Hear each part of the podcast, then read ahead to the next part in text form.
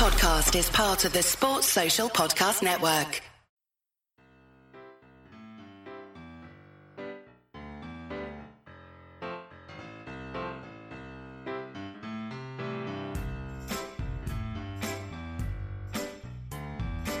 Hello, good evening, and welcome to this week's Morning Podcast, the only rugby podcast that gives you the news, views, and opinion on absolutely no rugby action or with a West Country accent. You can find us on Twitter. We are at Over Podcast with circa 15,000 video views. Uh, we are on Facebook, More Over Rugby Podcast. We are on uh, a no, we're not on Acast anymore. We're on Anchor and Apple Podcasts and Google Store and all well, lots of other podcast um, affairs. So go and check those out.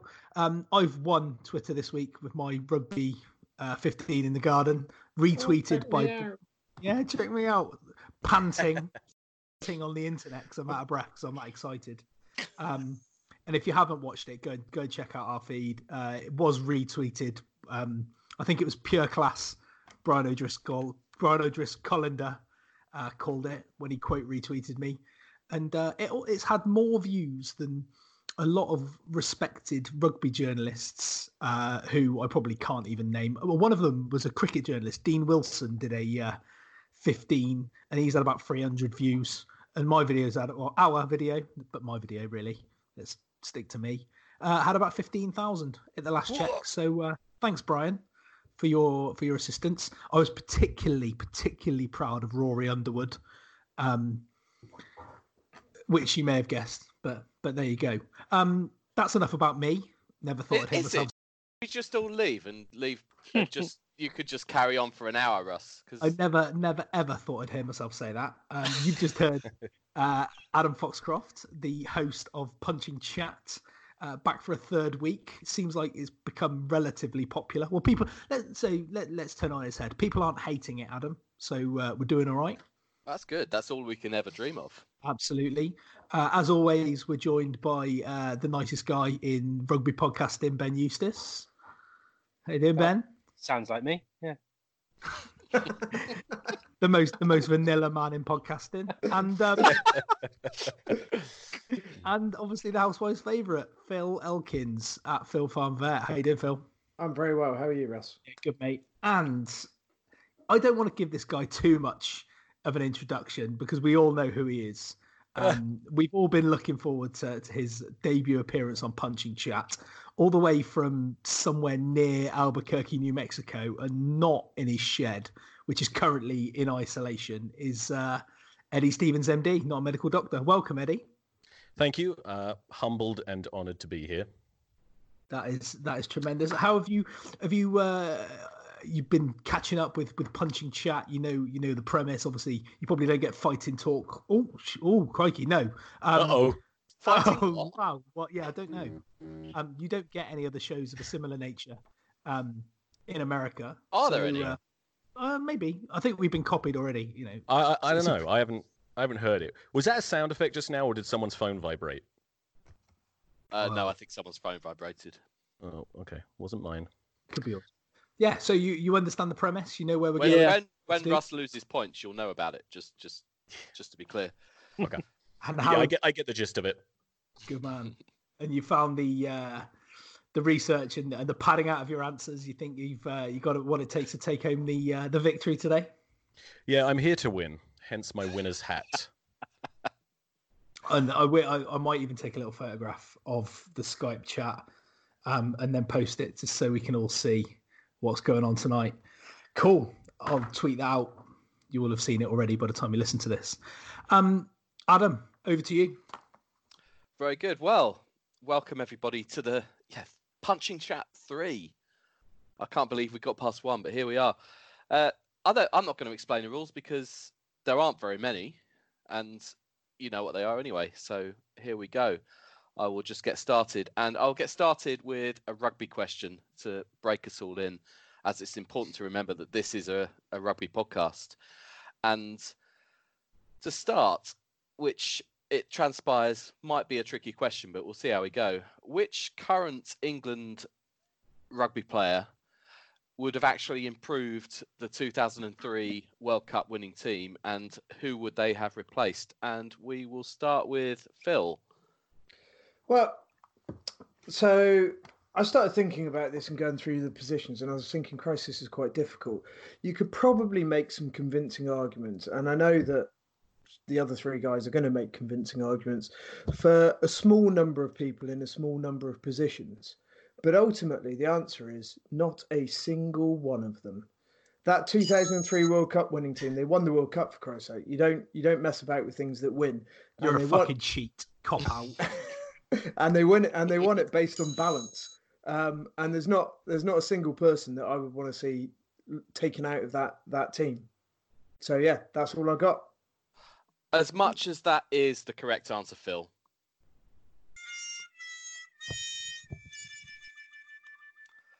Um, Taking Eddie. points off for the correct answer. yes, yeah, that's that's exactly what I'm doing. This is Yeah. chat. Yeah, you're a knob. I'll give you points for that though. Um, Eddie, have you got actual names of, of players to give us here? Uh, I do. I did go through an initial panic um, for the same reasons that Phil mentioned. I was looking at that team, all legends by nature of the fact they won a World Cup, and I started genuinely freaking out, thinking if you if you were to take any member out of that World Cup squad, what would happen? Anything could happen. We wouldn't win the World Cup. Then I calmed down and realized we weren't actually going to make that happen. It's just a game. So I calmed down. and then I thought, I started running through all the team. Because when you think about it, those players, probably the best we've ever had in every position, but it's all relative. And uh, players today, most of the, well, every single player in the current England World Cup or in the current England squad is a, probably a superior athlete. They're more professional. So I started thinking of all that. Thank you.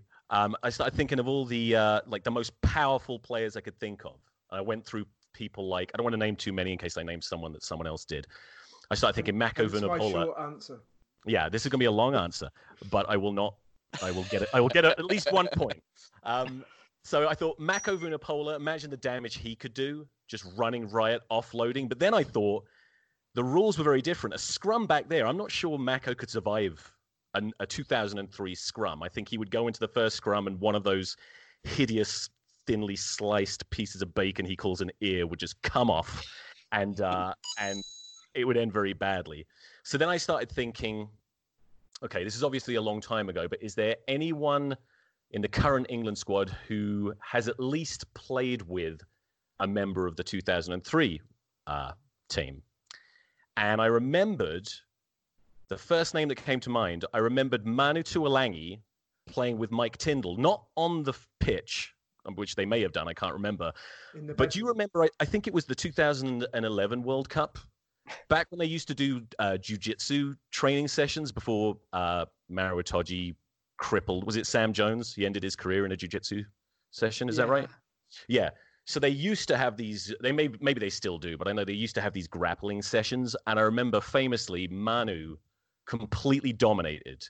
And I remember hearing Mike Tindall talk about how Manu had just picked him up and thrown him tumbling head over ass off the mats.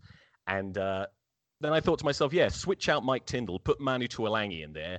The damage he would cause, uh, both with his superior physicality and the fact that they had much more lenient rules around the tackle, right? And uh, I think he would murder people. And let's Wasn't and- that wasn't that dwarf the dwarf tossing World Cup? No. Yeah. Was Might have absolutely was. Yeah. Yeah.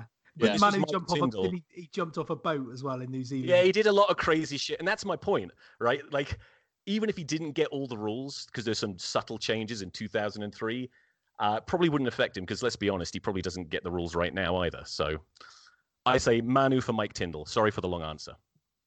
That's all right. Lots of points there. Um, although It's wrong. I think I think for the first time, I did hear you thank me for a point. So Oh, Can I can I apologize? you can, l- but you're only going to hear another one of those. Oh, I'll, I'll, I'll be silent. you're going to learn quickly. Okay, uh, Russ. Um, so when I um when I submitted my answers, as we all do pre-show, so that we can avoid any any duplication, Shh, shh, shh, shh, shh. pulling back the Don't Pull curtain. back the curtain. Yeah. Um, my first answer was Manu Tuilagi for um, Mike Tindall, absolutely made sense. You know, looking at the rest of that team, he would be the one that, that would improve it the most. Um, then my second answer, which I'm pretty sure that Ben is going to um, pick in a minute, so I won't mention it. Um, and my third answer, the only one that I could think that might make a slight improvement, and Eddie's just shot my ass to the shit by calling his ears thinly sliced pieces of bacon. Oh, sorry. And um, and actually pointing out that he would have been absolutely marmalised at scrum time um, for all of what he could offer around the pitch is uh, Mako Vunipola uh, in for Trevor Woodman. Now it, it pains me to to move out the the Cornishman Woodman who was an absolute rock in that scrum and probably one of the the unsung heroes. And when you see those those names of the 15, you know, like the the Sporcle quizzes where you have to name England's World Cup final starting 15. He he would probably be the one that you'd struggle to remember the most unless you you really knew you you would be able to pick out all the others. And Trevor Woodman may well be one you struggle with. So for that reason, I would say that you could replace Trevor Woodman with Mako Vunipola. Very good. Okay, and we are we are left with Ben. Right. So um, I made quite a significant error in that I misread the question and picked an England player to improve the 2020 side. Um, so no, we, we all did that. so noting the effort that Eddie went to, mine is going to be a quite half-assed and off the cuff. Um, but um, I'm going to say uh, it's, before it's... before you before you carry on, Ben, you can have the answer that I thought Phil was was going to say originally that he didn't because he went with no one. Um, if you if you can guess who that is, well, you can have anything else that hasn't been said. Obviously. Well, I'm I'm I'm, I'm thinking I'm going to go with uh, Maro Itoje. Yes, Four. that's one. Four. uh, yeah, uh, well, there is only one, isn't there? Um, ben Kay was a magnificent player. Um, he was um, a bit of a line-out specialist, um, but I, I do think Itoje is is getting to the class of top world-class player. Um, he's he's a different style to Johnson as well. I think he's intelligent enough to run the line out, um, and he's an absolute menace at the breakdown. Um, so I would say, you know, he would certainly improve that team, and I think maybe the other names that have been mentioned might be the only ones um, that that would do that. Um, but I think Itoje's got the cleverness to fit into that team um, because it was a team full of leaders. He's got the leadership skills. He could probably cope with running the line out, and uh, he's got that sort of, if not a nasty streak like Johnson, he's certainly got a, a very irritating streak that seems to upset particularly Welsh people. So um, get him in there. Very good. And he wouldn't, Can I- he wouldn't have dropped the ball over I- the line either. Can I just say, Adam, you've you stitched me right up by putting me first because I deliberately to avoid screwing anybody else's answer up by saying why they were wrong before they had a chance to explain it. I'm I'm sort of sorry, Phil. No, you're not. Um, yeah, you're right. I'm not in even sorry in the slightest. I probably stitched you all up with that question, as it turned out, um, because at least three of you made the point that it it it was hard. Oh, it's a hard question. Well, we're not here to make your life easy on punching chats. How about a nice cushy question uh, that I'm sure you'll be able to answer easily because it's just mocking anybody you'd like to mock. And quite simply, in these times of coronavirus, which sports star would you like to see socially distanced long after this virus has passed? And Ben, let's go back to you. Um, I'm going with David Warner. Um, just just because I don't like him in his stupid punchable face. Um, there's there's the Joe Root thing. There's the Jonathan Trott thing. There's just his general nature. Um, and I, I just think if he had been out first ball of the Ashes, which he should have been on DRS, that would have been perhaps the funniest thing to ever happen in cricket. And I haven't even mentioned the match fixing, have I? Not match fixing, ball tampering, same thing. Whatever. Well, they're, they're the exact opposite, actually. He's but still a yeah, prick, and he? Cheating. Yeah. Absolutely. Good Very songs good. though. Good Barmy Army songs. So you know, keep him around maybe. Every, every cloud. Yeah. You know, uh, most most Australian cricketers, you sort of hate while they're a player, and they be, they get old and they retire, and you think, oh, actually, you hear them in the commentary box or whatever, and you think, actually, you You're all right. You're all right. You just fought hard on the on the pitch. David Warner though, no, No. chance. Not a chance. There's there's no way that you could possibly imagine he'd be in any way like even even in that um the documentary series on Amazon that I mentioned. I think I mentioned on this last week. Um all the others, your Tim Paines, your Nathan Lyons, you know, all the, all the guys you think, oh, just I can't stand you because you're Australian in general. Dave, even David Warner on that, trying to be humble and you know have some humility. You just thought, I fucking hate you. points points for that, Russ. Even though it's I not bet- your uh, your answer. I bet they won't do a crossover with the um, All Blacks All or Nothing, will they? Can you imagine? Okay, Phil, who would you Keep like him to away from Sonny Bill, wouldn't they?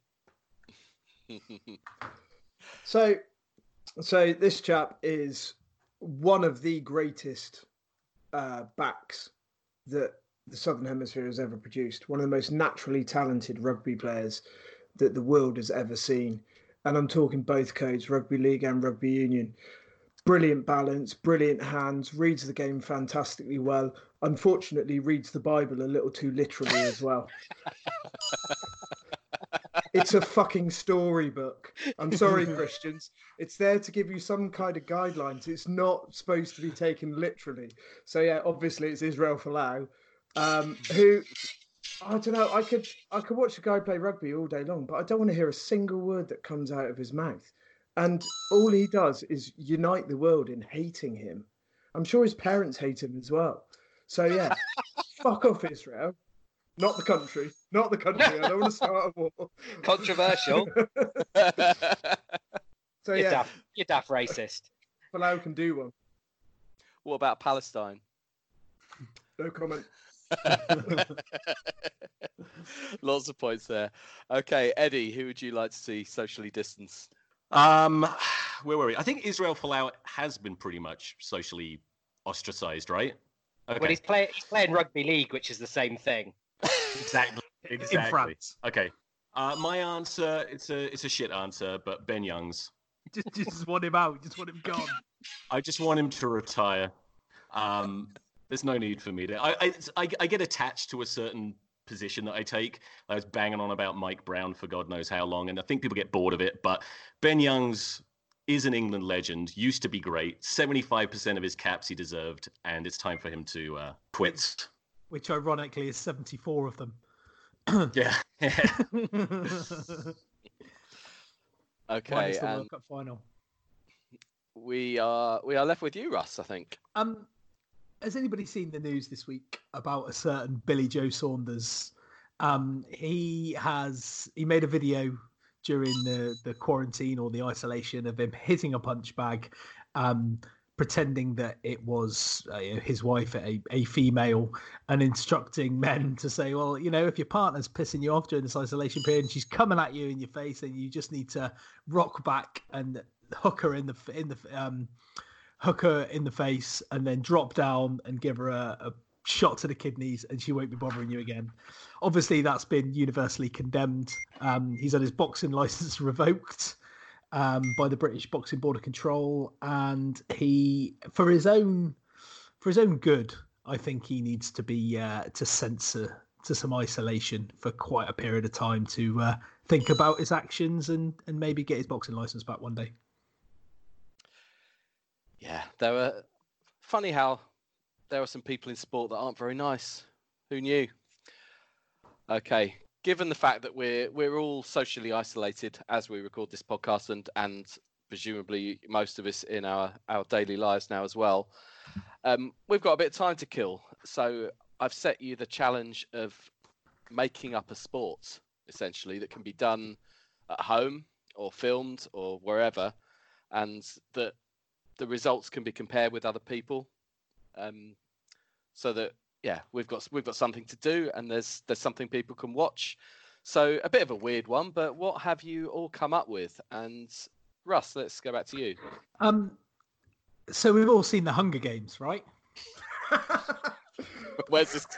so so I I uh, my plan if this goes on for much longer in in quite the same quite the same way um, as Billy Joe Saunders um, I am going to introduce uh, a Hunger Games style survival of the fittest in my house. Um, different zones for for different games and, and different uh, different themes. Obviously, the kids can dress up and, and do what they need to do, but um, most of all, the uh, the objective is survival. And given the people that live in my house, I am quietly confident. Very good, uh, Ben. Um, well, as we've got a vet present, I briefly considered Animal Deathmatch, um, but I'm going to write that one off. Um, so I'm going to go for one I've actually played because in my second year at uni, we moved into a house and uh, it took six weeks for them to sort the TV aerial out. So um, we had to make our own entertainment. Uh, so we we made up palm ball. So all you need is a tennis ball and um, a large room, preferably with a couple of sofas and uh, you've just got to keep the ball off the ground without catching it. Um, but you're only allowed to touch it once without another person touching it, uh, and you can score it by time or by uh, number of contacts. And uh, it kept us entertained for several weeks. That did. Very good. I actually sound like I want to play that, but that but then I've been at home quite a long time. uh, Phil, what have you got? So there are certain sports that happen not too frequently that come around, say, every four years. Um, and some of those sports we're not going to see this year. Um, and we're going to miss out on the entertainment of watching them. Um, and one of these sports that we only ever get to see really in an Olympic year is the decathlon. So we're going to have a decathlon championship between houses. So I've gone through each of the decathlon sports and I've substituted them for a sport that anybody can do in their house. It doesn't matter how big your house, how many people are in it. Just it's they're suitable for for anyone. So um, we're going to turn the 100 meters into sprinting laps around the house. So you need to measure out 100 meters. How long does it take you to do that? The 400 meters is how many rooms can you go in in a minute? It takes about a minute to run 400 meters. You're not allowed back into a room until you've been in every other room in the house. The 1500 meters is how long can you run with your kids chasing you until they catch up? So for me, that would be about the same as the 100 meters. Um, 110 meters hurdle is going to be replaced by the Lego run. So you're going to be blindfolded, a bucket full of Lego thrown in front of you, and how quick can you run across the room? Um, javelin's going to be replaced by the table spaghetti flick. So you're going to get a bit of spaghetti and see how far you can flick it on the table without it going over the edge. The discus, similar kind of thing. You're going to fling plates across the room as far as possible without breaking them because we all need them to eat. Uh, shot put is going to be the, the classic Kobe screwed up ball of paper in the bin. How far can you throw it from? The pole vault, we're going to use the same aforementioned piece of spaghetti, folded up folded up piece of paper, how far can you fling it without it, the spaghetti breaking? Um, the high jump, I'm going to cheat. I'm going to replace with the triple jump. Phil's Phil's just fallen in some water. This is going well tonight, So isn't it? the, the old, uh, Ironically, this might be his best ever uh, answer. and, I like it. Do you think Phil can win the decathlon by only only competing in eight of the ten events? I thought you were going to say without any vowels. Why is this so fun? I'm enjoying it. Phil, you might as well stop talking now. no, keep going, keep going. I like it. Uh, that's that's lots of points for seventy-five percent of the answer. Yeah. Uh, but that's that's some phenomenal effort, and you will be required to post all those rules on on Twitter or somewhere. Yeah, you went full Dalek again, Phil. Anyway, let's carry on. Phil, stop talking like that. You're turning Eddie on. Why are you doing that? Mute him. Mute him. Okay, Eddie, Eddie, have you what game have you got for us? Uh, I, I, I have a really good game. I did come up with one based on uh, Russ's early answer. It was the it's called the Billy Joe Saunders Bloodbath. Um, just need a wife or girlfriend, an estranged wife, preferably. The rules are self-explanatory. Um, no, uh, so my game, I actually came up with this game a long time ago, uh, probably about seven, eight years ago, when I had an extreme case of uh, what is known as the shits uh, in uh, where I'm from. So my daughter, who is now 11, she was probably three, four years old. She went through this really weird habit of every time I would use the toilet, she would go and find, she had this little plastic kitchen playset. She'd go get this little plastic pink knife, come up and l- pick the lock of my toilet door to get in. Now, I, like most men, I think, I, I only lock the door for two things serious shits and something more unsavory that I won't talk about. So it's important that no one, especially a small child, bothers me at that time. But one particular year, I had a bad case of uh, diarrhea, and uh, I was in and out of the bathroom all day. All right, and uh, she was picking the lock, coming in uh, frequently, and I I learned that. I don't know about you. I don't like I don't like being watched when I'm taking a shit. I know some people enjoy it. It's not for me. Um, and so uh, I developed this game that we would play for a long time, where uh, she would pick the lock, come inside, and then I would just growl at her. I'd go, and then she would run away screaming, and then during the time that she would run away, I would have to push out one poo. Okay, and then she come, and then sometimes two, depending on the consistency. But these are details. And what I learned, what I learned was she was running from the, the toilet. She would run to the back door, touch it, run back again. So I could do one poo for one run. Unless I had the runs, then all bets are off. So, but one time, so this is the particular day of my stomach flu diarrhea. We were playing this game and it was going well. I was undefeated. She comes in, I go, she runs away. I shit. She comes back again. I did it three or four times, but then on this particular day, I found out that my daughter is a cheat. Okay, because she came back way too early. Like she definitely didn't touch the back door. She ran away, immediately came back again, so that when she came back, I was mid shit. I hadn't finished. I wasn't ready, and then. uh in a horrific, one of the most, I'm sure she's traumatized, I know I am. The combination of her coming back and scaring me and me straining really hard to push out a shit meant that instead of just going, I went, and she freaked out and started screaming and crying. My wife runs in. What the fuck's going on? I was like, "She's a cheat!" And then uh, that was uh, that was the day that this game, which I call Scat, uh, was the last time we played it. But it's a fun game. And like all like all, all good sports, all it requires is a small child and bowel movements. You know, I said at the start of the question that you could all film your efforts and co- and compare. I, I'm I may take that back. And based on that answer. even e- even that. It- Is is Phil back? I hope so. Yes, Yeah. there You he are. is. Yeah. Um, I need I need to hear the last sort of two or three decathlon events before we move on. did you get the pole vault? We got the pole yeah, we got vault, yeah. pole vault. Okay, yeah. so that only leads the jumping. So you've got the high jump, with, which I've substituted with the triple jump. So the hop, skip, and jump, which is hopping whilst putting as many skips in your mouth as possible. the old prawn cocktail snacks. And then the long jump, which is a game of uh, the floor is lava. How far around your house can you get before touching the floor?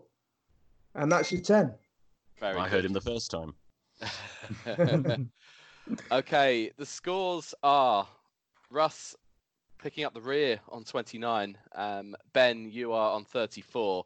Uh, but as you could probably tell from those those two answers, uh, Phil are 44. Eddie, you're on the lead on 47. Your first your first effort, which is very If I- strong. If anyone's picking up the rear, it's Eddie. there you go. Coming back, Ben. Right, next up, a quickie. And with the success on Netflix of, of Tiger King, I haven't watched it, by the way. Um, so if you think any knowledge of Tiger King's going to get, going to get you any points, you'll be mistaken at this at this stage. Uh, but who are sports' greatest cats? And Eddie, let's go to you. Well, I could think of a number of uh, teams with cat themed names, but I don't know anything about them. And for some reason, what came to mind was I don't know if you're familiar with the Springfield Wildcats. Are they, off the, are they off the Simpsons? Yeah, on The Simpsons. So basically, Springfield put together a little, I think you'd call it a pee wee football team, a little American football team. And Ned Flanders was the coach, and it turned out he was a really good coach. And he picked, he allowed girls to play. So he had a unisex team, and they actually became a very good team and a winning team. But then something happened. I can't remember. I should have done the research. Ned Flanders lost his job as coach. Homer Simpson took over as coach, immediately kicked all the girls out of the team, replaced Nelson, who was their star quarterback that was basically winning them games, replaced him with his son, Bart Simpson, who was terrible. They started losing all their games. And I think eventually what happened was the police came to arrest Nelson. But pretended to be Nelson so that he could get arrested, so that Nelson could become quarterback, and then they won again and they tried to carry Homer Simpson out on their shoulders, but he was too big and fat and he collapsed on top of them. And uh, so that's my that's my team, the Springfield Wildcats. It has everything: sexism, nepotism, politics. It's perfect. Very good. And and Homer spends the whole episode in a Tom Landry hat. that's right. of course he does. Brilliant. Uh, Russ, who are Um, the greatest cats? Oh, I looked through lots of American football teams and baseball teams, and obviously the Jacksonville Jaguars and the Detroit Lions and Carolina Panthers, all of which are pretty That- mediocre. that's for the moment. Jags. They're all pretty mediocre teams, aren't they? Let's be honest. Um, but there's only one answer to this question, and it is the absolute goat, the greatest golfer to ever have graced this planet is Tiger Woods. You know, five times Masters, four times PGA, twelve times PGA Tour Player of the Year. You know, bang bangs loads of birds, got loads of money. Tiger Woods. Why are you taking points off him, mate? Golf. Have you have you never heard me talk about Tiger Woods? I have, yeah, but thank you. Yeah, that was the, the, you were never going to get points for that, no matter how well reasoned or argued the answer may have been. Well, he is the greatest. He is the greatest cat of sport. So there you go. Keep talking. We've got all night, Lynn. All right. Um.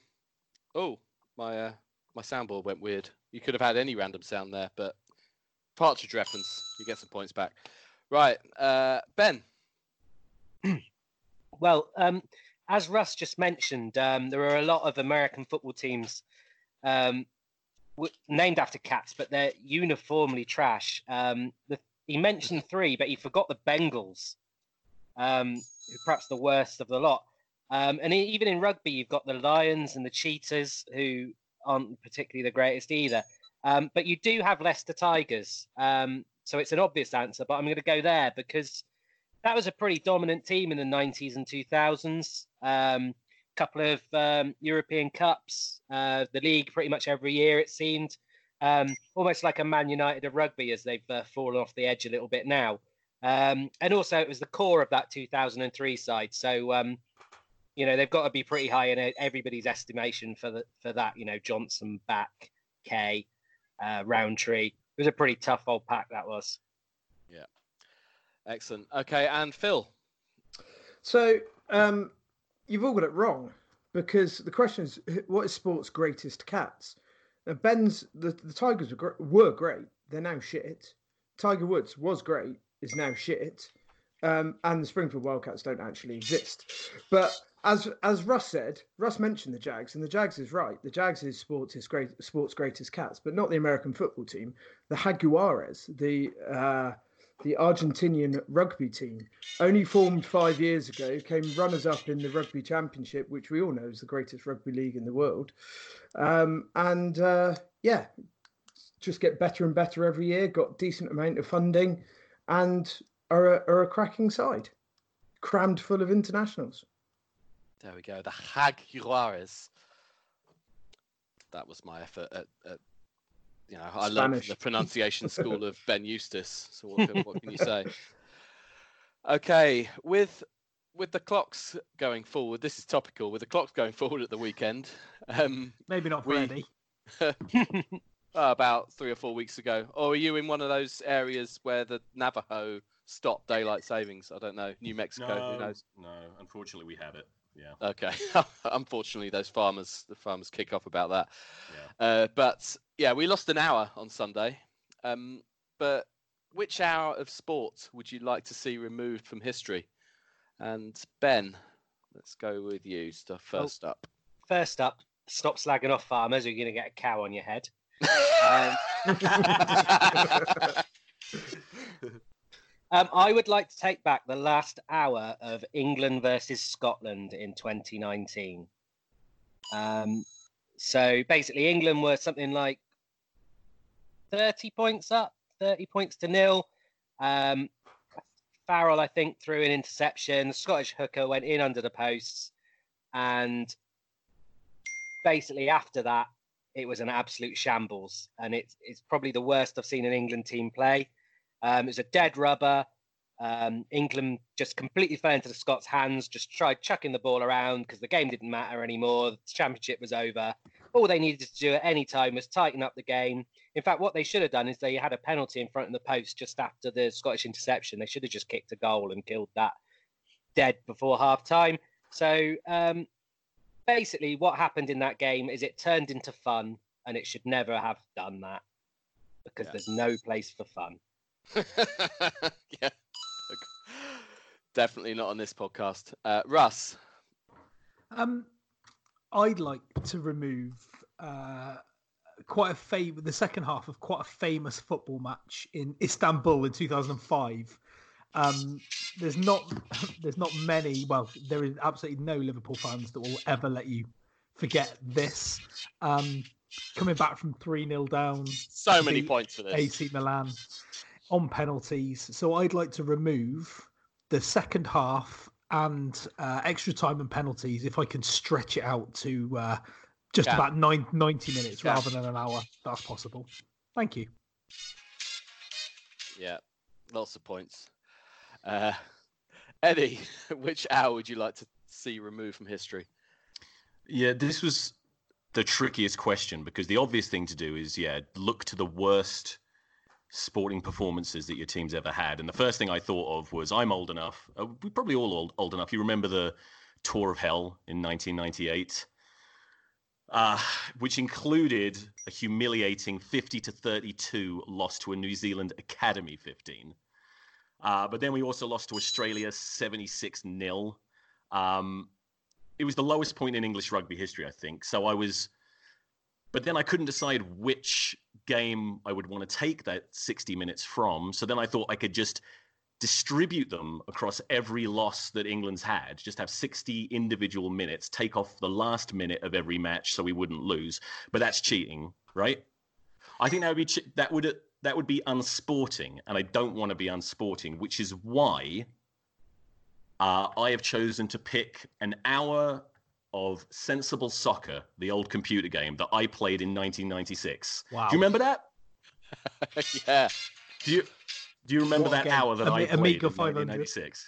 Yeah, I had. I don't even remember what computer I had, but I remember I had a computer in my closet for some reason. So I'd go into my closet and play sensible soccer. And if you remember anything about sensible soccer, it could make you lose your mind with rage because every now and again the computer would just get a hold of the ball and you couldn't tackle them. They'd go straight through you and score.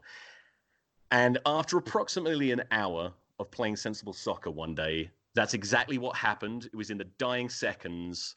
Uh, the the computer ran straight through every player I had and scored a goal. And I lost the game, and uh, I so this is going to be even weirder than the scat game that I was talking about earlier.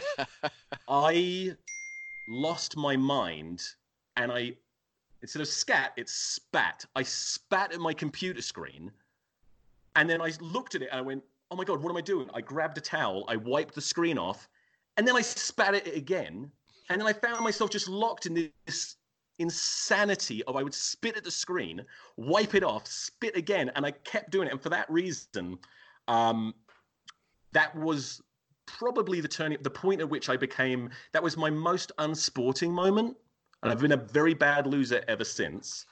So I think this was my first truly unsporting moment, and I think it paved the way for not only a general lack of sportsmanship and inability to be a good loser, but ultimately it was the starting blocks for a steady decline in mental health that would eventually lead me to mm. sitting on a toilet screaming at a small child and calling it a sport. So I would like to eliminate that hour of sensible soccer from my life, if that's okay.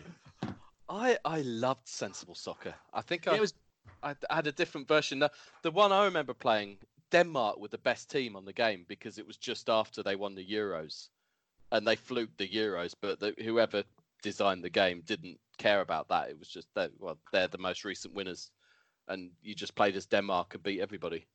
Mm. But I think we've we've all been there, right? We've all been spitting at a computer screen. Yeah. Yep.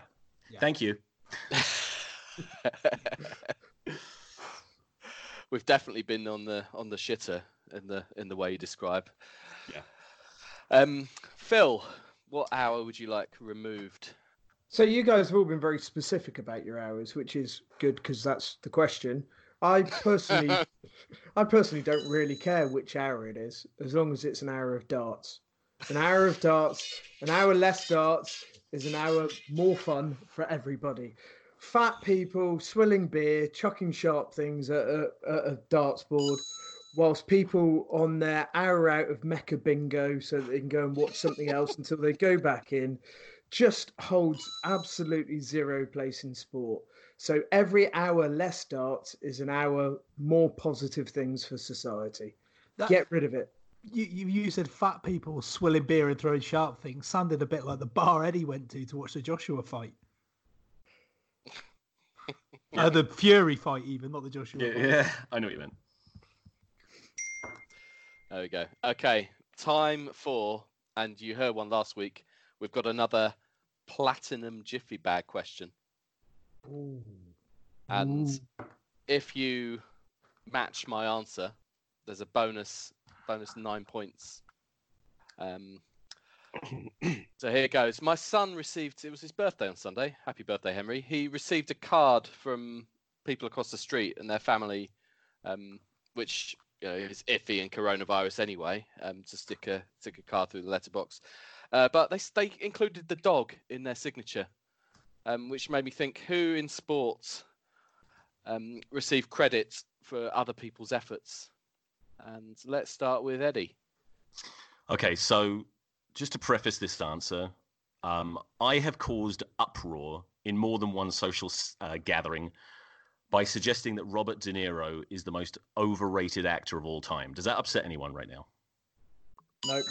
Not, not Okay. enough to care. Okay, so in America, people are very protective of Robert De Niro, but but my point is, and the reason I mention this is that I say he's the most overrated. That doesn't mean he's a bad actor. He's good. He's just not as good as people think he is. And the short answer to this uh, question is uh, Chester Williams.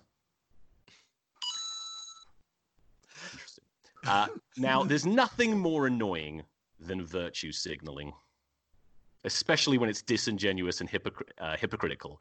And that's kind of kind of what I think was happening here. Chester Williams, if anyone doesn't know, was um, really the poster child for post-apocalyptic post post-apartheid.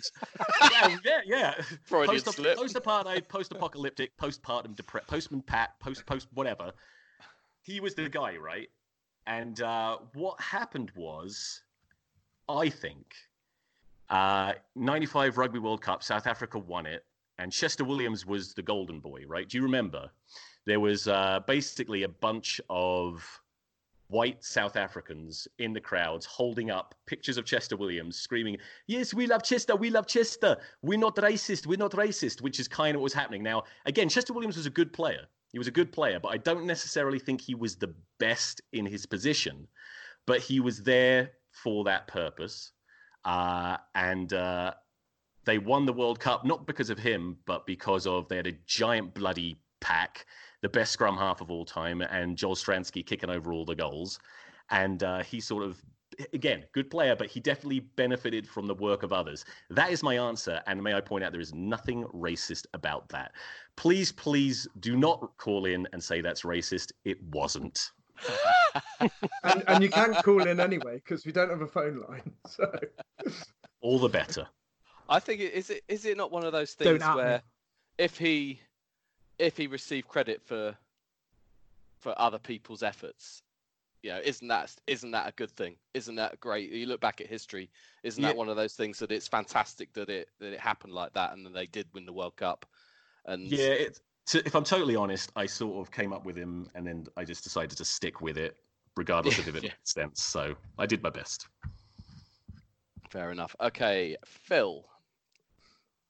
So Eddie's right in that the answer isn't somebody who is crap at what they do. It's somebody who's, who's good at what they do, but they're probably not as good as as as the hype. Um, so you see these when you when you're reading your Now magazine and your Heat and all of that that kind of stuff, as I know you do regularly, Adam. You see these celebrities that that look absolutely fantastic. Have got bodies to die for, but you also see them out with their personal trainer all the time, um, and they're they're basically they're robotically trained to end up in the condition that, that suits their um, their position.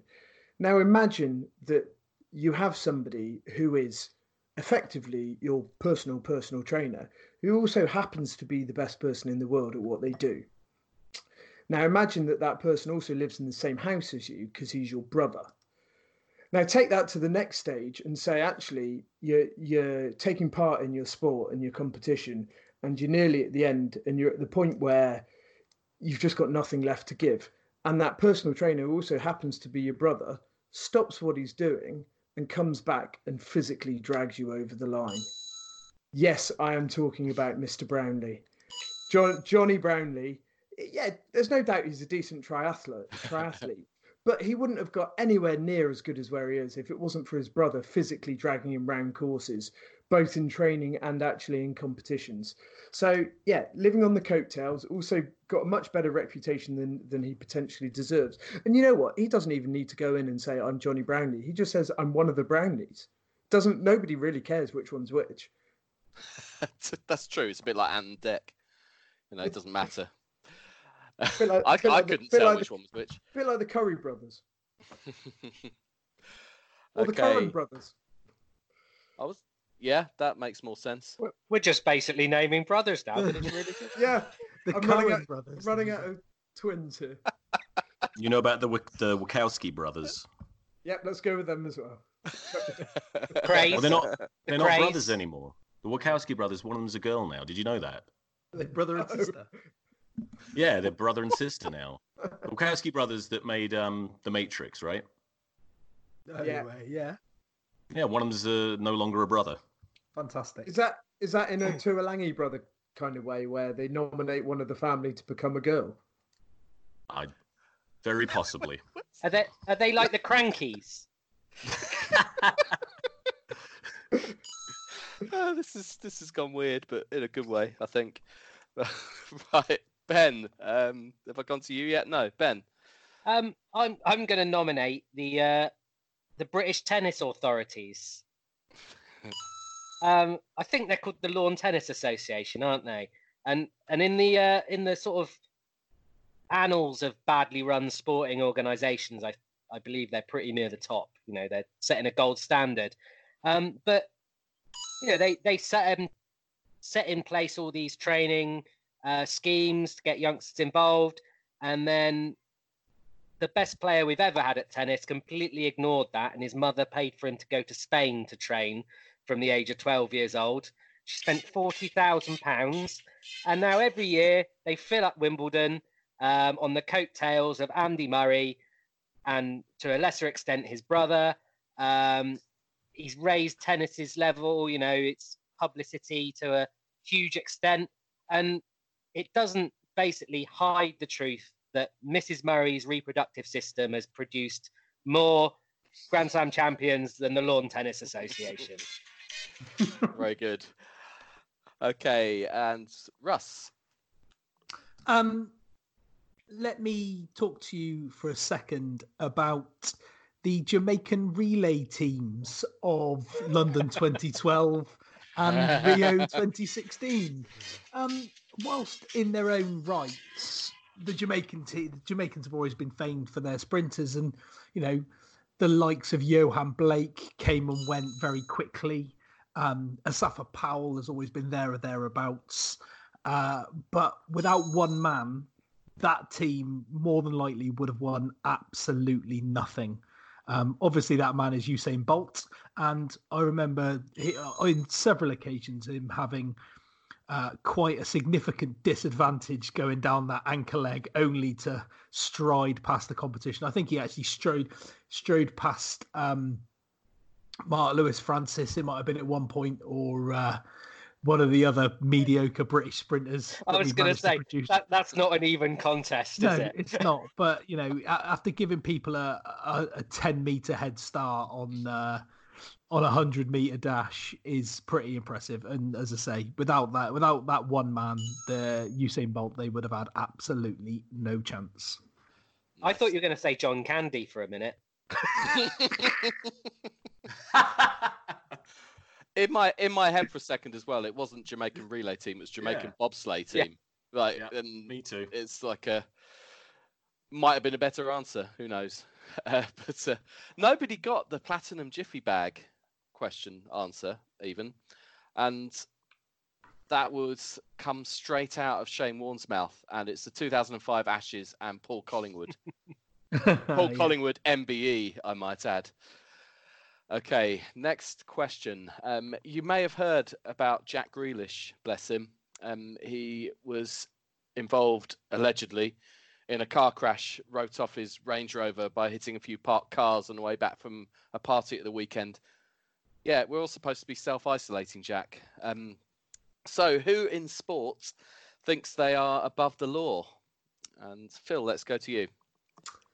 Jose Mourinho called him unmanageable. Roberto Mancini said he is crazy. He himself said, I sometimes do strange things. I give you one Mario Balotelli. June, June 2010 goes into the middle of Milan with a load of friends firing air pistols off into the air. Soon after he joins Man City, crashes his car with five grand in his pocket. Police ask him why he's got so much money. He says, Because I'm rich. Um, it's a great answer, though, that isn't it? Why have we got so exactly because I'm rich? Throw, got caught throwing darts at a youth team player during a training ground prank. drove his drove his car into a women's prison in Italy to have a look around. Why always me? Sets off fireworks in his house and sets his house on fire. I mean, it is just story after story after story. Um, it, yeah, he is a classic example of how a little bit of money and a little bit of fame can go to somebody's head and they think they can be above the law. But for the tabloids, he has been an absolute dream. Very good. Love that. Uh, ben. Um, open side flankers, all of them. Um, in a in a sport Thanks, based, ben. yeah, in a sport based on cheating, they really are the kings. Um, you've got Richie McCaw's Invil- invisibility cloak, um, Neil Back's hand of God, um, the very phrase supporting your own weight. Um, and and as we know, offside lines are optional. Um, all of them, from international to third team level, they uh, they certainly have a sort of relaxed relationship with the law. Excellent, Russ. Um, Phil, Phil's obviously got into quite some depth on his answer. Mine is a little bit, a little bit more mundane and, and sedate, but my answer to this is is Owen Farrell and his continued tackling technique, which most of the world would consider to be illegal.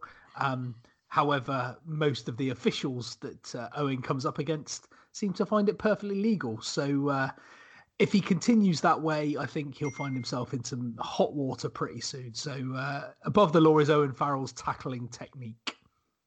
Okay, and Eddie.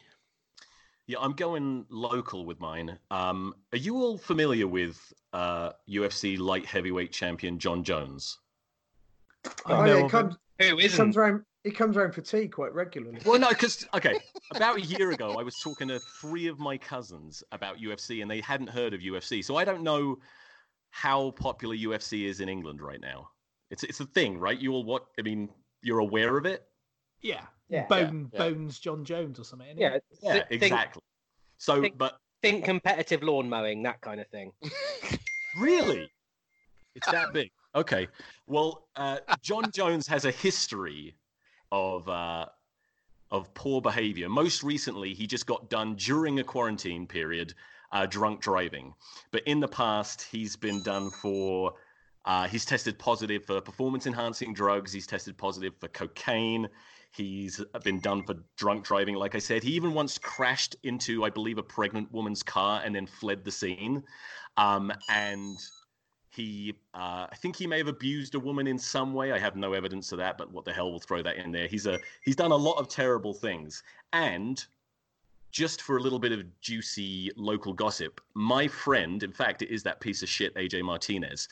His brother is really into ju- to jujitsu, and so as I said, Jon Jones lives in Albuquerque. A lot of uh, UFC fighters train and live in uh, in Albuquerque.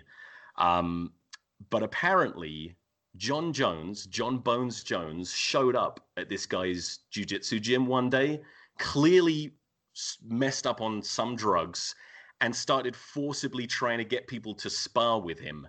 And apparently, men and women were locking themselves in toilets and hiding in their cars and crying because Jon Jones was trying to kick the shit out of everyone. So, Jon Jones definitely thinks he's above the law in every possible way how how have the NFL not signed him up with that with that list of oh, uh, that roll perfect. of honor? Yeah, I could have. Oh. Yeah, I don't know. he he belongs there. Okay, a quick look at the scores then. Russ, you've got some work to do again. 75 for you. Ben on 96. Phil on 100. Eddie, you're still in the lead on 107. so that that shit story is is pumped. it really has. Okay, um, with in these austeric is that a word?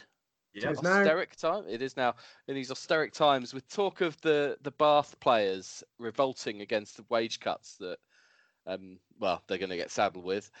What's the what's the most revolting thing a sports person has ever done? Uh, Russ. Um, I'm going to take you back to a game in uh, Italia '90, which was uh, the Netherlands versus West Germany. Um, and Frank, the Netherlands, Frank Rijkaard, in a team that was packed full of talent, your Gullits, your Van Bastens, um, in a in a spat with German striker Rudi Völler, decided to spit at him, um, and it was clearly viewed and visible, and it was obviously widely well, I say widely condemned. It was it was kind of given a little bit of coverage and then brushed under the carpet.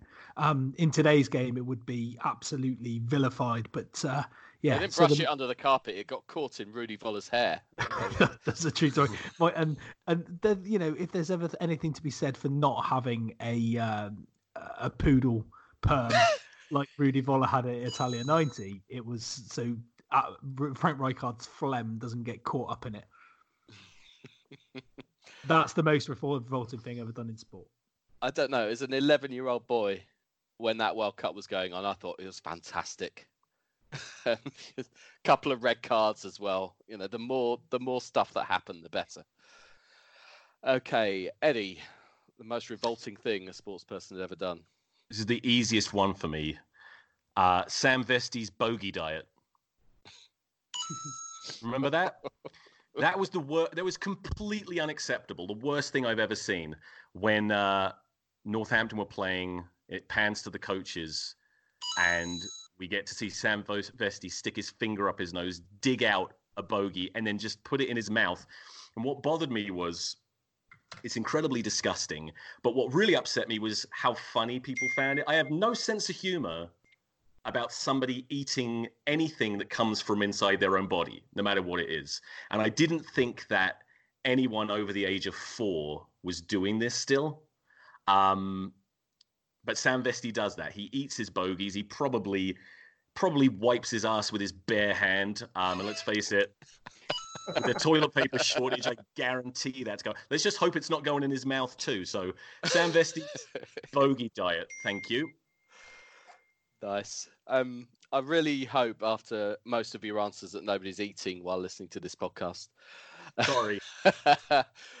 Phil, um, I was I was convinced Russ was when he said Italia United was going to come back to the uh, Gary Lineker incident. yeah, yeah, oh yeah. Um, so uh, I give you one John Hopoate, so Australian um, NRL player, rugby league player. Um, he was one of those players, like Ben said, who would try and cheat and get away with as much as possible to put his opponents off. Uh, in one game, he got reported for 10 separate incidents to the authorities for investigation. But in uh, early 2001, playing for the West Tigers against the North Queensland Cowboys, he decided he was going to try and put off some of his opponents by allegedly trying to give them a wedgie with a single finger. Um, yet every single time in those three cases, that finger went directly up his opponent's anus. And it, bearing in mind uh, the the um, Joe Marler, Alun Wyn Jones Ticklegate incident and various other bits and pieces and the bans that were handed out, he got away with a 12 week ban for ramming a finger up three people's ani. Now, I'm sorry. I'm sorry. That's just, that's just to, the word ani. you need you need to take a long, hard look at yourself and uh, and realise that that probably isn't a part of rugby. Probably. Probably. okay. Uh, ben, what's the most revolting thing a sports person has ever done? Uh, Katie Price. Great answer. Yeah. Doesn't need anything else, does it? Yeah, have some more. Or not. Or She not. says that a There we lot. Okay, very good. Um, we are into the realms of any other business, and Russ, I'm sorry to say that you're picking up the rear, so uh, you need to catch up quickly. Um, you can go first. Oh well, this is inevitable, isn't it? Um, I was really struggling for any other business at the moment because everything seems to be about this thing that's happening in the world, uh, and this is loosely based. Um, football is one of the richest sports in the world, and just so happens that the club I support are one of starting to become one of the richest. Um, they're owned by ENIC and uh, like a, a big conglomerate and a guy called Daniel Levy is obviously the chairman.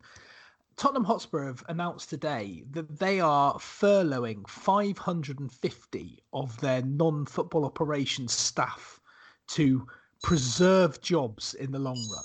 Now, of all of those people, so they do basically, so they don't have to pay them. The government then has to pay them 80% of their uh, of their wages because they're on furlough, and it means they don't have to go into work.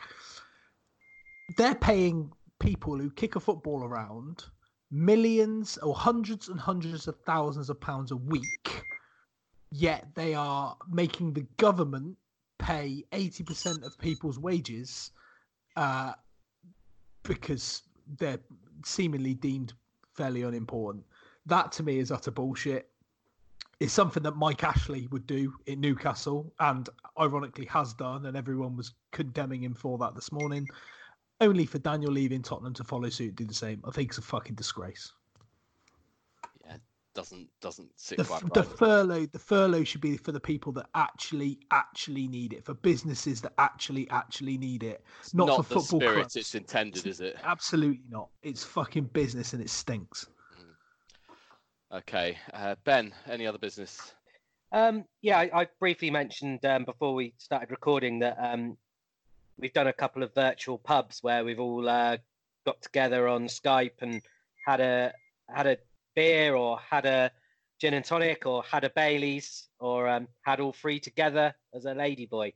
Um, but um, it's it's it's quite a good way to spend the time. Everyone's had a good time. But um, one of the lads I work with, I, I won't mention his name because uh, that would be unfair. But um, we uh, we were talking. A, we were talking. Mention his name. He's called Brad. No, that's too obvious. Let's call him Mr. Walker. Um, but uh, we were we were just talking uh, about people locking themselves away, and someone mentioned Anne Frank, and uh, we he kind of looked a bit blank, and we went, "You don't know who Anne Frank is, do you, Brad?" And he said, "I bloody do. She locked herself in a cupboard so she could write Mein Kampf." which I think has got to be a, a, one of the best cases of someone being nearly right but also terribly wrong I've ever heard. Oh, that might that might just about get you in the final as well. Okay, um, Eddie. Any other business?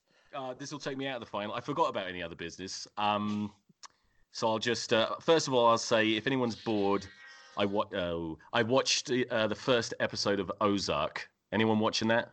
Yeah, I watched it. You seen the whole thing? Forget Uh, it. first two series. It's good. Okay. Okay. Um, then I will just uh, just shameless self publicism. Please, anybody listen, anybody who's listening and is bored, also listen to the Eddie and AJ podcast. Uh, AJ Martinez is a piece of shit, but he's the funniest person I know, and that's always fun. Um, also, very quickly, I had a. there's- I just want to point out there was a. Is that a Mario sound effect? And I got a Mario hat on. Do you know? I that's I've only just made that connection. Yeah. There it Yeah. is. There you go. And have some points Um, for wearing a Mario hat. Ironically, the button. It was all planned stuck. out. All planned out. Um, so, did you all see uh, when Northampton Saints released that? Uh, they did. They showed a simulate, and maybe other teams have done this. They simulated one of their matches that, that couldn't be played on the game Rugby 2020. Yeah. Um, it was very fun. They and they won, and they said they should stand. Now, I had an idea that has I just haven't been able to gain any traction with it, but I still think it's the best idea ever. And maybe it's not original. But when I I saw that video shortly after seeing, um, oh shit, what's his name? Who's the commentator that's doing the sort of real world commentary? Nick Nick Heath? Mullins. Nick Heath. Nick Heath. Nick Heath. I was thinking that that that simulation would have been even better if they had actual professional commentators commentating on it. And then I thought it'd be even better if you had people actually playing it.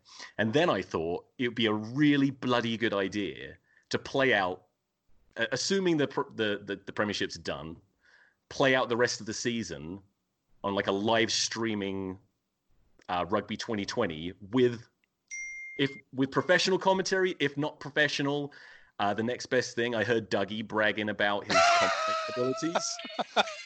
But Yeah. I mean, as I said, no one's remotely interested. I've tried to hype it up, but I think I would tune in to watch people playing rugby. I mean, I know all, all these games are shit. I know that, but just to have somebody commentating and play out the whole season and actually have a mm-hmm. What I'd like to see with that, Eddie, is like Henry Slade versus Ellis Genge on So, no, I, versus I have a strict no professionals policy.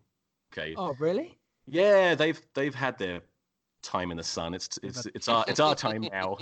Tony Rowe hammering away at his controller. None of that. Yeah. Can imagine him with a joystick. now that all society is ground to a halt, we can all be professional athletes. So, I just think it would be cool if we could. All we would need is twelve people to represent each club, and then whoever the best available commentator is, and I would like to do color commentary. And I think it'd be a great idea. If it's a shit idea, tell me now, and I will. Uh, I'll mute you all. Okay. So, uh, I'd like to get that going, uh, but we'll see if I can gain any traction with that. Okay, and finally, Phil. Any other business? Uh, so, avid, thorough listenings, listeners of the podcast will have known in a previous any other business, um, I recounted how I discovered what to me was a new drink. Um, so it's probably about two years ago. I always thought I hated gin, and then I realised that tonic water is just the most repulsive thing in the world. So I developed the gin and ginger beer, which is now one of my my favourite go-to drinks. Now, in these times of isolation, we are getting towards the back of the alcohol cupboard, um, which incidentally is in the bathroom for for some random reason, um, and finding things that we didn't really know were there. Uh, and I've discovered a new drink, which is actually really quite nice. So, Red Leg, which is a pineapple rum, which is just as sweet and sickly as it sounds, with ginger ale. So, massive great ice cube, pour a bit of rum over the top, ginger ale in it. Tastes like it's got absolutely zero alcohol in it at all. And I've gone through a bottle of rum in about an hour and a half. Sensing So- a theme, Phil. Yeah, What, Is that why you sounded a bit odd earlier? Yeah, yeah. That's why I disappeared during the decathlon for another pint of the stuff. Ru- rum and ginger beer is drink of champions. Uh, I've gone for I've gone for ginger ale, pineapple rum, and ginger ale. Give it a try. It'll be guaranteed. It'll be in all the bars in the next thirty-five years. Thirty-five. Very good. Okay, that brings us to the end, or almost the end, as I'm sure you realise. Russ, not quite enough points for you, I'm afraid. 116. Uh, Phil, you are narrowly going to miss out as well on 129. Uh, but Ben on 133, Eddie on 144, you are both in this week's final. And you know what that means. You're going to have to have a go at defending the in uh, un, undefendable. And you'll have Gets 20 gets smoother every week. it's almost like that's the joke. Um, Mhm. Anyway, the yeah, 22 seconds. You are going to defend the statement I give you, and for being in second place, Ben, you get to choose whether to go first or second. And I'm not even sure I'm following what I'm talking about, but there you go. What are you going to Uh, pick? I'll go second. You'll go second. Okay, Eddie, you can start with this. 22 seconds defending. NHS workers should club together and buy Jack Grealish a new Range Rover. After all, at least they've got a bit of work coming in at the moment. Don't know who that is. Um, I forfeit the game. I have no idea who is that a cricket player or something? Jeez, you know, he, I real- he I- was, he was literally one of the questions. which one was he? The one that smashed his Range Rover up. I don't remember that. He's a he's a footballer that's supposed to be in isolation. I think this got- counts definitely counts as a loss. Do you know? I'm not. Oh, that. Oh, okay. Well, do, you, sorry. do you want to? Yeah. I'm gonna, I'm gonna be generous and start your 22 seconds again. Um, uh, in So- fact, even if if Ross is going to be extremely charitable, he could edit this, but he may choose not to, and I don't blame don't- him. don't Let's go it. again. Don't edit it. I've had two hours of sleep. I don't. I'm. I'm. Uh, I'm getting what I deserve. I'm wearing a fucking Mario hat. I'm not taking it seriously. I'm sorry.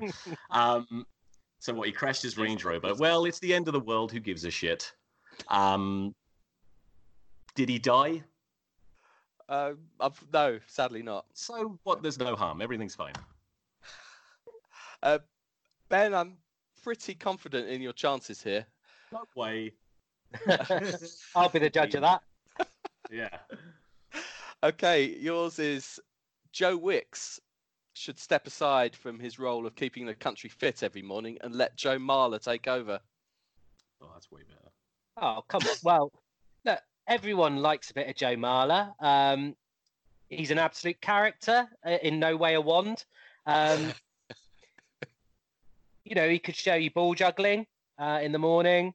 Um, the Welsh part of the country would all be tuning in for that. And, um, you know, basically that's what his media career is going to end up at anyway. There, there we go. Time's up. Um, yeah, you you could have just not said anything for 22 Yeah. seconds and, and won I- there. So Heard of Joe Marler? yeah. To be fair, No, no, you- every time I talk- absolutely threw Eddie under the bus there. Albuquerque, New Mexico for Well, the you know- Jack I mean, it- be, no, hold on. Do you know what I did? I gave I gave Ben the Joe Wicks question because I thought Eddie might not know who he was. I figured that he I may know have read who- the I don't know question who he is knew either. who, knew who Jack But- Grealish was. But I, every time I talk to people from England, because the last time I was in England for a significant amount of time was the 90s. I feel like a, a time traveler from the. I'm like a shit Buck Rogers. That's what I feel like whenever I talk to people in England. on Yank Um, gone. Ugh, I hate it. Well, what can I say? Well done, Ben. Thanks, Ed. Yeah. Are we saying that Ed, that the Aston Villa's best player isn't a household name in Albuquerque? Uh, there you I go. tried I, the irony. I tried not to throw you under the bus, but what are you going to do? What can this you is do? punching chat. That's how how we how it goes. You get what you deserve. I, I knew the risk. I knew the risk when I got on board. Thank you. Um, thank you, Adam, once again for your hosting skills. You, never know. We might come back next week and do all this again.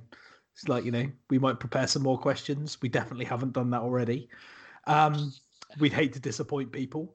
Uh, Eddie, thank you for joining us from Albuquerque, New Mexico. It's been an absolute pleasure and lived up to every single piece of expectation that uh, that I thought that I thought it would. So thank you. Good or bad. Thank you. I appreciate it. Uh, Phil, Ben, um, well, just be yourselves. Yeah, Thanks. that's the way that's the way it goes.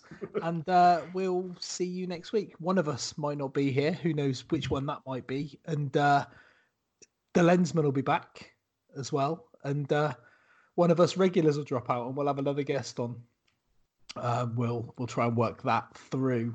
Um, if you guys out there have you got this far, um, if you've got any ideas of stuff that we could do, um, I've got a good idea from from one of our listeners and, and someone that's been on the show before around a bit of a a, a dream like a desert island discs for rugby, but a battle um, that I'll go a little bit more into when we run out of content. Um, but if you've got any ideas around content and things you'd like to hear us do, um, you may have seen on on the internet that I've that I've done a good video, so you want to check that out. Um, Did you? You haven't mentioned just, it. Just might want to just bookend the podcast with that. Um, thanks very much, everyone. Thanks for listening. Thanks for guys, watching. Guys, if if you have got this far, guys, as well, just remember to give Doug a shout out. So put out on Twitter hashtag angry Oompa Loompa. Oh, hashtag angry Oompa Loompa. Good, good, good. Um, so for all of that, go well. See you next week.